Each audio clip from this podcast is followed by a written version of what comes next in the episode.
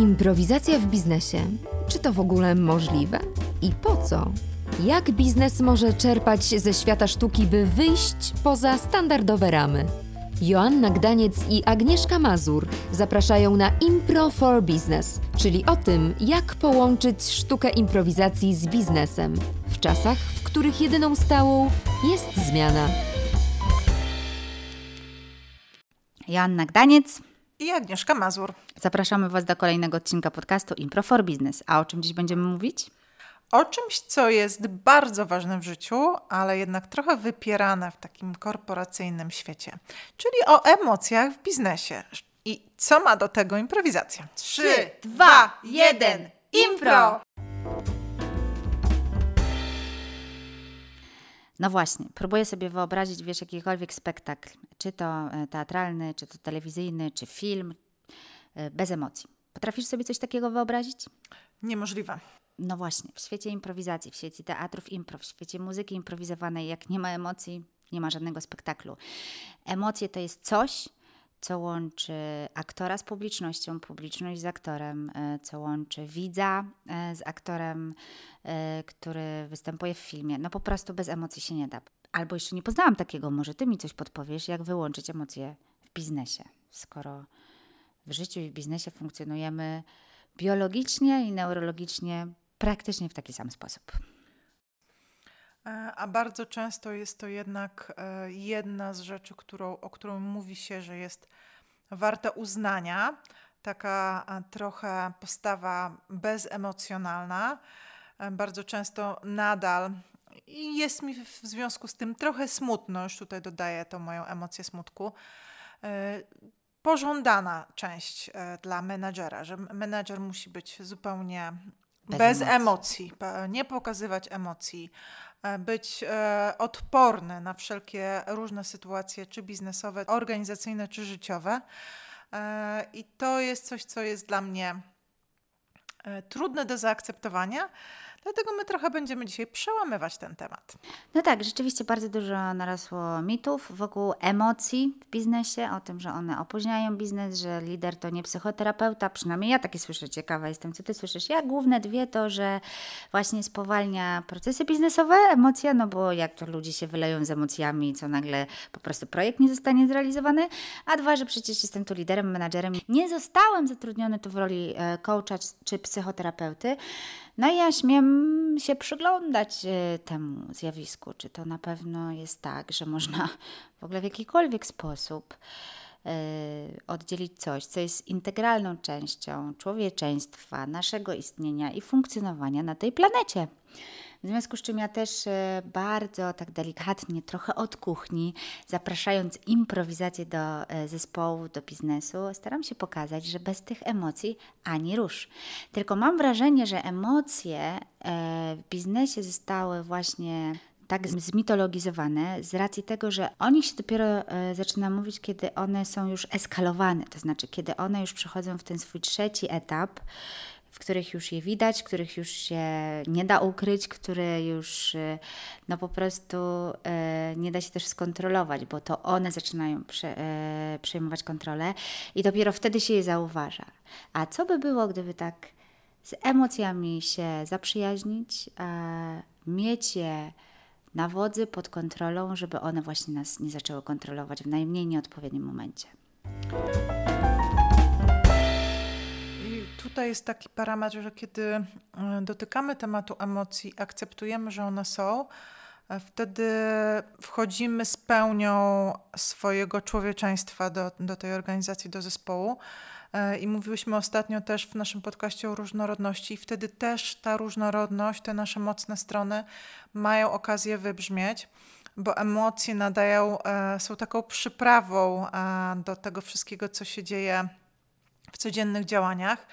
E, a tak naprawdę e, dużo szybciej, dużo bardziej efektywniej i na pewno zdecydowanie przyjemniej jest się pracować, jest pracować, kiedy zapraszamy do tego emocje, bo o ile e, radość to jest pewnie coś, co jest pożądane w wielu, wielu organizacjach, tak na przykład złość jest momentem i emocją, która nas napędza do działania, więc jeżeli zaczynamy zapraszać emocje do działań biznesowych, to otwieramy zupełnie inne przestworze do e, korzystania z tej energii emocji. I ty tu porażysz taką bardzo ważną rzecz, że można korzystać z emocji świadomie, e, przyprawiając właśnie zaangażowanie, przyprawiając rezultaty, przyprawiając codzienność nimi, a można też właśnie korzystać z nich nieświadomie i wtedy to nie korzystać z nich, tylko one z nas korzystają, bo właśnie nie jesteśmy w stanie w pewnym, na pewnym etapie ukryć emocji. To jest niemożliwe, e, kiedy one przechodzą przy, w stadium, w których my już ich nie kontrolujemy, to co powiedziałam wcześniej.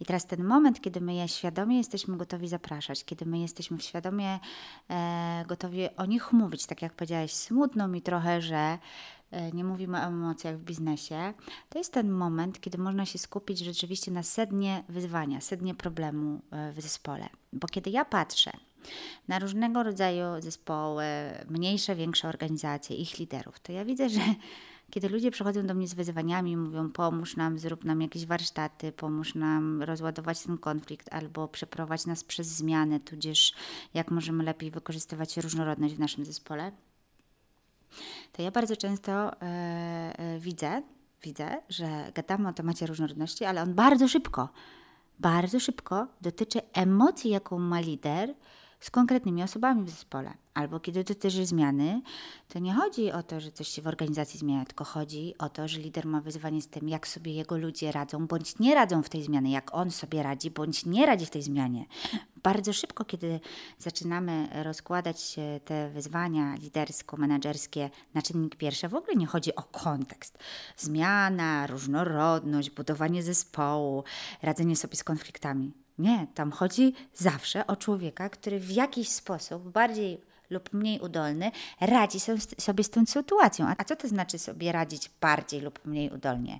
To znaczy mieć emocje i albo mieć emocje, które są przeze mnie kontrolowane, uświadomione, uznane, albo właśnie takie, które przejmują nade mną kontrolę i ja nie mogę korzystać z mocy swojego potencjału, ja nie mogę działać świadomie i ja nie mogę być dojrzałym w tej sytuacji, bo mnie jakaś emocja tak silnie przejmuje, że po prostu robię rzeczy, których potem żałuję, które potem stanowią o tym, jak jestem odbierany w zespole, o tym, co się o mnie myśli o, i o tym, co ja o sobie myślę. Mhm. Ja tak patrząc na e, swoją pracę menedżerską, swoją pracę trenerską, myślę, że, że tak naprawdę, kiedy mm, menedżer zaczyna nie tylko rozumieć emocje swoje, bo przede wszystkim e, najpierw trzeba zrozumieć swoje emocje, żeby zacząć pracować z emocjami innych, to jednak te emocje właśnie są takim ogromnym źródłem informacji na temat naszych współpracowników, czy projektów, czy tego, co się dzieje w, w strategii. To jest źródło, e, e, takie kompedium wiedzy. Wystarczy się tylko tym emocjom przyjrzeć, zobaczyć, e, co pod nimi siedzi, co tam się schowało, zacząć z nich czytać i naprawdę ma się ogromno, ogromną, ogromne źródło punkt do decyzji, punkt do um, działania we współpracy, czy nawet do szybkiego, bardzo szybkiego znajdowania źródła problemów. To jest klucz do człowieka. Jak znajdziesz klucz do człowieka, to znajdziesz klucz do rozwiązania z tym człowiekiem. I to też trzeba się przyjrzeć temu, że no, emocje są napędzane przez przekonania, tak? Czyli jeśli my jesteśmy w stanie właśnie jako menedżerowie, liderzy właśnie przejść do tej sfery czucia, emocji, to od razu docieramy wręcz jakby jak po nitce do kłębka do przekonań, które stoją za wygenerowaniem tej emocji, no bo emocje nie pochodzą znikąd, one są efektem y, sposobu myślenia, y, przekonań, które dana osoba posiada, czy które posiadamy my i to one sprawiają, że y, napędzamy je, bo dla jednego trudny klient nie jest trudnym klientem. Jak ja słyszę, że ktoś ma trudnego klienta, to mówię, powiedz mi, co jest takiego trudnego w tym kliencie i słyszę historię o sprzedawcy na przykład, a nie o kliencie. I myślę sobie, a to, dla, to ten sprzedawca ma problem z tym klientem. To nie klient jest trudny, to dla sprzedawcy z jakiegoś powodu ten klient jest trudny. I ten moment, kiedy my sobie uświadomimy, że emocje są pokłosiem sposobu myślenia, przekonań, e, pewnego stylu działania w organizacji, to nagle możemy sobie uświadomić, że rezultaty, które w tej organizacji osiągamy zespołem lub ich nie osiągamy, wynikają z tego, że właśnie towarzyszy temu procesowi realizacji rezultatów y, konkretna emocja i konkretne przekonanie. Dlatego bardzo często, kiedy pracuję z menedżerami, liderami zespołu, e, zapraszam ich do takiego przystanku stop, żeby się przyjrzeć, e, jak powstają w ogóle rezultaty. I nagle, jak rozkładamy na czynniki pierwsze, to okazuje się, no wiadomo, rezultaty powstają z działania. No okej, okay. a czy coś jest przed działaniami? No tak, decyzje. No dobrze, to jeśli decyzje są przed działaniami, to jak powstają decyzje? Na jakiej podstawie e, ktoś decyduje o czymś? I tu nagle bardzo, e, bardzo często dochodzimy do wniosku, też popartego nauką, że każda decyzja powstaje w ośrodku limbicznym w mózgu, a ośrodek limbiczny w mózgu jest odpowiedzialny za emocje.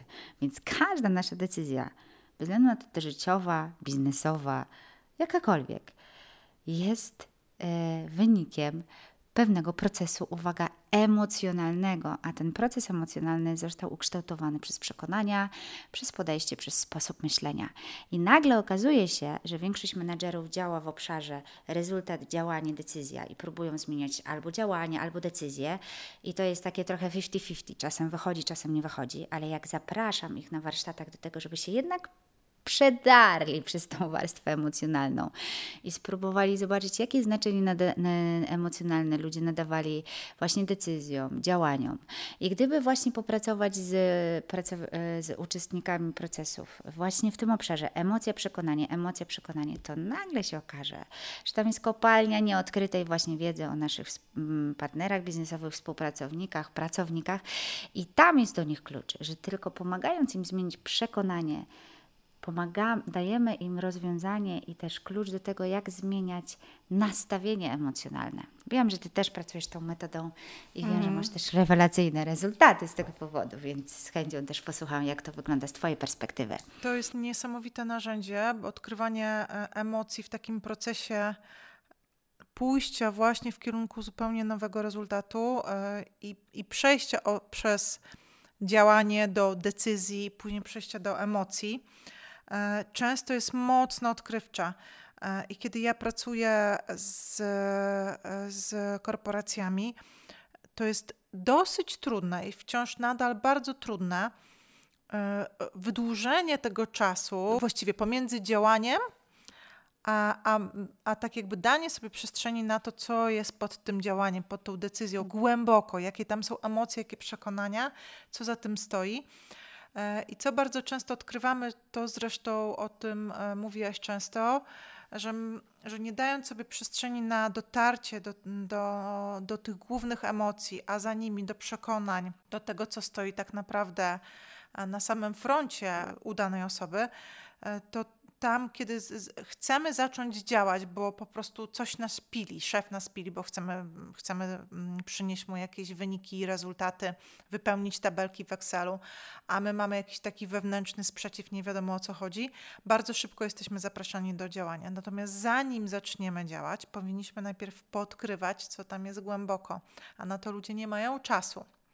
No tak, bo w biznesie właśnie y, koncentracja czy takie danie przestrzeni do wybrzmienia emocją jest definiowana bardzo często e, i uznawana za stratę czasu, no bo przecież y, ona sama w sobie, ta czynność, kiedy ja się przyglądam emocji, kiedy jakby dotykam jej, kiedy no po prostu z nią się opiekuję, no nie przynosi w, w danym momencie e, konkretnego wymiernego wyniku, czy finansowego, czy w zależności od KPI, no po prostu rezultatu.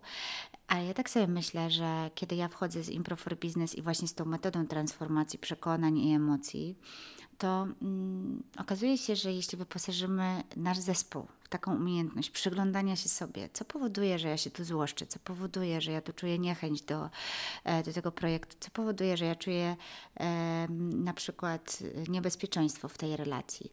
Gdybyśmy my nauczyli e, siebie jako liderzy i menedżerowie, a potem nasze zespoły, dbania o siebie, o taką swoją higienę, e, związaną z przekonaniami i z emocjami, to nagle usprawniamy po prostu niesamowicie procesy, bo to jest bardzo proste. Kiedy ja rozmawiam z zespołami i mówię, słuchajcie, najpierw przyjrzyjmy się emocjom, pokażę Wam prosty, prosty sposób na to, jak transformować przekonania, właśnie jak e, patrzeć na rzeczy z różnej perspektywy, po to, żeby zmienić swój stan emocjonalny, e, to nagle, e, nagle e, te zespoły są bardziej sprawcze. One, one zaczynają się nie tylko ze sobą inaczej komunikować, pomiędzy sobą, ale ci ludzie po prostu od razu potrafią sobie odpowiedzieć, o kurczę, czuję złość. W ogóle ludzie zaczynają czuć, bo zapraszam ich do czucia. No dobrze, zanim mi powiesz, co poszło nie tak, to powiedz mi, jak ci z tym, że to poszło nie tak. Co czułeś wtedy, kiedy to realizowałeś? Co spowodowało, że jednak dałeś radę wytrwać w tym projekcie? Jaka emocja główna za tym stała? Jakie główne przekonanie? My po prostu drążymy, aż zobaczymy, jakie schematy i wzorce myśleniowe pomagają ludziom osiągać rezultaty. I okazuje się, że to jest proces powtarzalny, że te wzorce myśleniowe i emocje to są zazwyczaj dwie, trzy, które de facto powodują, że ludzie rezultaty mają. I bez względu już na to potem, jakie są decyzje i działania, jeśli moim punktem wyjścia będzie właściwy schemat myśleniowy, wzorzec myśleniowy i do tego podłączę właściwą emocję, to, to jest tylko historia o kwestii czasu, kiedy będzie ten właściwy, pożądany rezultat. Natomiast jeśli ja wyjdę z wzorca myśleniowego, który napędza mnie niewspierającymi emocjami, to choćbym zrobił najlepsze decyzje i najlepsze działania, to mój sposób myślenia i moje emocje sabotują te. Sabotują to i nie będzie rezultatu. Kiedy pracuję z liderami, to mówię, że zawsze improwizacja najpierw zaprasza do czucia. Do czucia. Musisz zacząć czuć swoje emocje najpierw, żeby móc uznać inne i zacząć odczuwać inne. I nagle okazuje się, że wchodząc na spotkanie, to ja widzę, że Fran dzisiaj jest wycofany i jest mu smutno, więc nie zaczynam spotkania od tego, co mamy dziś do zrobienia, tylko pytam, z czym zaczynacie dzisiejsze spotkanie? Co Wam dzisiaj towarzyszy? Żeby zrobić taki barometr emocjonalny w zespole i sprawdzić, z czym te osoby są. Jedni się podzielą bardziej, drudzy mniej. Każdy robi to w ramach swojej gotowości do dzielenia się, ale im częściej stosuję takie praktyki, tym widzę, że jest większa odpartość. Mam dzisiaj zły dzień, bo mam trudny weekend ze sobą, dziecko w szpitalu. To wiadomo, że jak ja wiem, że z taką osobą się coś dzieje, to nawet jeśli przyszłam do niego na przykład z feed forwardem, żeby mu przekazać jakąś informację zwrotną, nie najbardziej e, szczęśliwą, to wiem, że mogę zostawić sobie to na jutro bo mnie jeden dzień nie zbawi, ale dla tej osoby doładowanie mu takiego po prostu pierwiastka emocjonalnego do jego obecnego stanu może spowodować o jego braku zaangażowaniu lub jednak zaangażowaniu. No i teraz zastanawiam się, czy to na pewno jest znowu strata czasu. Ja ciągle mam to pytanie w sobie. Jeśli ja przez chwilę poczuję siebie, poczuję innych i zastanowię się, jak najlepiej zagrać na tych różnorodnych nastawieniach, różnorodnych emocjach i różnych przekonaniach, to czy to na pewno jest strata czasu, czy może inwestycja? Zdecydowanie inwestycja. Ja się przekonałam e, całkiem niedawno, bo w zeszłym tygodniu, kiedy byłam na e, warsztatach, e, które miały przeprowadzić uczestników przez zupełnie nowy dla nich proces. E, oczywiście było tam bardzo dużo oporu, niepewności, strachu i złości. E, I kiedy menedżerka e, tej, tej grupy była z nami na samym początku, też e, słyszała i, e, i też zapewne czuła bardzo dużo z tych emocji. E, Daliśmy im przestrzeń, nazwaliśmy te emocje, daliśmy im wybrzmieć, zaakceptowaliśmy, że one są. E, I to, co się e, e, niesamowitego zdarzyło, to po dosłownie po półtorej godziny czy dwóch tego warsztatu grupa była zupełnie inną grupą. Kiedy daliśmy przestrzeń emocjom, nazwaliśmy je, zaprosiliśmy, zaakceptowaliśmy i zdecydowaliśmy się zaimprowizować, wejść w, będąc na tak i wejść w nowe doświadczenia, idąc za tym, co jako grupa i tak mają razem osiągnąć. Mm, Ta grupa zupełnie w przeciągu półtorej czy dwóch godzin się zmieniła i to był taki skok kwantowy, bo to byli już zupełnie inni ludzie. Kiedy menedżerka weszła po, po tym czasie mm, na grupę, mówi, co tu się w ogóle zadziało? Nic innego się nie zadziało, jak tylko zaakceptowanie emocji, nazwanie, e, nazwanie ich, danie im przestrzeni na to, żeby wybrzmiały, e, żeby, mm, żeby pojawiło się za nimi właśnie te przekonania, zrozumienie tych przekonań, swojej własnej różnorodności stawianiu w zupełnie nowej sytuacji.